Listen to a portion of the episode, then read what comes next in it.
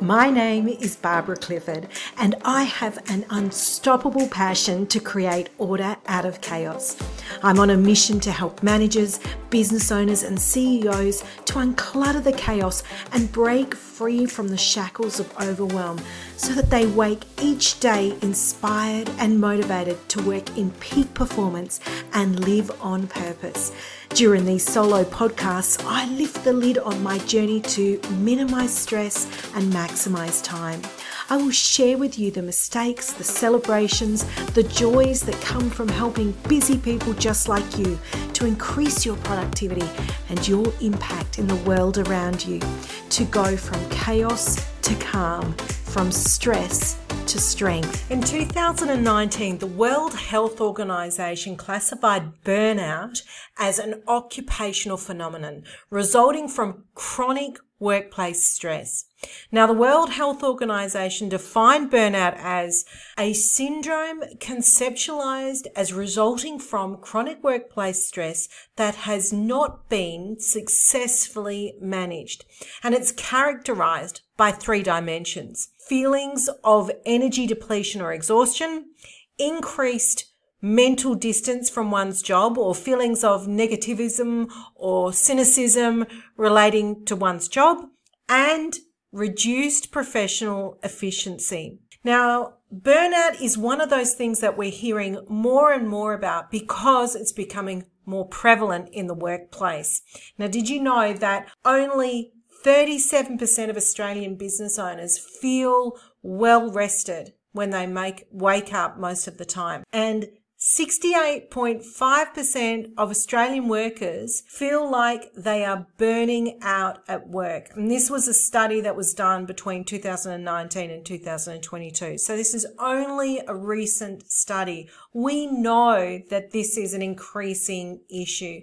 So if you're feeling stressed or you're starting to feel like you're burnt out at work, you're not alone. So I want to share with you the top three things that I am seeing right now that leaders are using to manage their stress, build their resilience and prevent burnout. The first one I'm seeing is a bit of a trend on TikTok. So if you're on TikTok, go and search for this because you'll see lots of exa- ideas on this. It's called the five to nine trend. And how it works is that people are sharing ideas and examples of how they spend their time from five to nine. Now, five to nine may be five to nine in the morning, or it may be five to nine in the evening, whether you're a night person or an evening person or a morning person. And the idea is, is that you spend focused attention and focused time and schedule time, creating routine and habit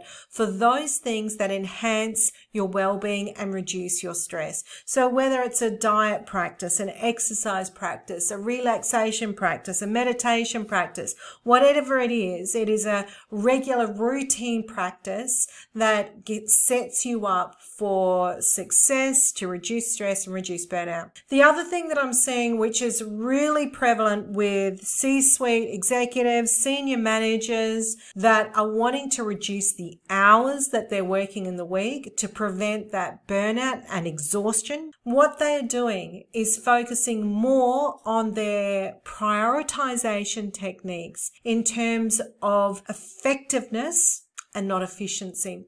Now, what I mean by that is they're not focused on completing as many tasks as they possibly can, because what that does is it means that you seek out to complete uh, tasks that are quick, easy, uh, or enjoyable or gratifying, and not necessarily the things that are going to create the biggest impact or the biggest result.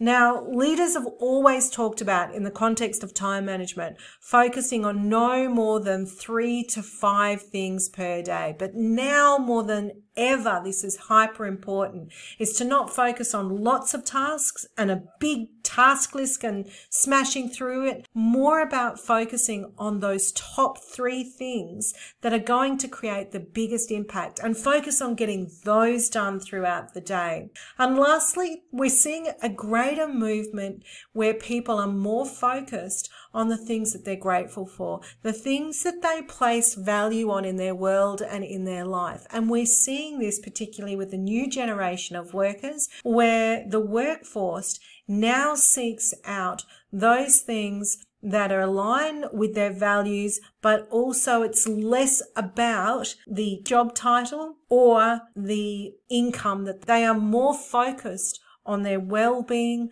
flexibility, and those things that align with their personal values. So what I'm seeing is leaders spending more time and attention not only on the values of the organization and ensuring that's instilled and practiced in the workplace and not at odds with the work that's being done, but also recognizing the values of their team and their workers. And for those in leadership to truly understand what it is that they place value on and ensuring that the work that they do aligns with that. Research shows that when you can focus a practice of gratitude, so knowing that you are grateful for those things in your workplace, it will reduce your cortisol by 27%. So it's essential that you have things that you can be grateful for in your workplace that are not just aligned to wealth and income. The days of wealth attraction are not as important now when we need to be focused on our well-being, our purpose in life and feeling aligned with those things. So if you're feeling like that, then these are some simple things that you can practice. If you want to prevent burnout within your work environment, these are really simple things that you can practice. Now, if you would like more things like this, then I encourage you to try our Resilient Leader Scorecard. This is a personal free scorecard that you can take that will rate you against five key principles of resilient leadership and produce a customized report for you. We've also got an incredible challenge coming up. It's a seven day free challenge designed for people that are working in those busy, stressful environments and it is called Professional Grit for Profit and Productivity. In this seven day challenge, we'll be guiding you through daily lessons where you'll learn some simple tips, tricks, tools, strategies, and you'll be given some tasks to complete. You'll also get personalized feedback on those tasks that you complete and you'll be joining a like-minded community also on that journey to improve their resilience and productivity. So if you'd like some more information on this, you can comment below, you can send us an email and we'll make sure that we'll share that with you. Thank you for listening to the Busy Working Women podcast. If you want to know more, head over to Facebook and search for our group Busy Working Women Owning Their Lives. Join over 3,000 women from all over the world taking control of their busy lives to feel less overwhelmed and more in control. If you want to connect with me personally, visit timetamer.com.au and access a whole bunch of free resources. I can't wait to connect with you.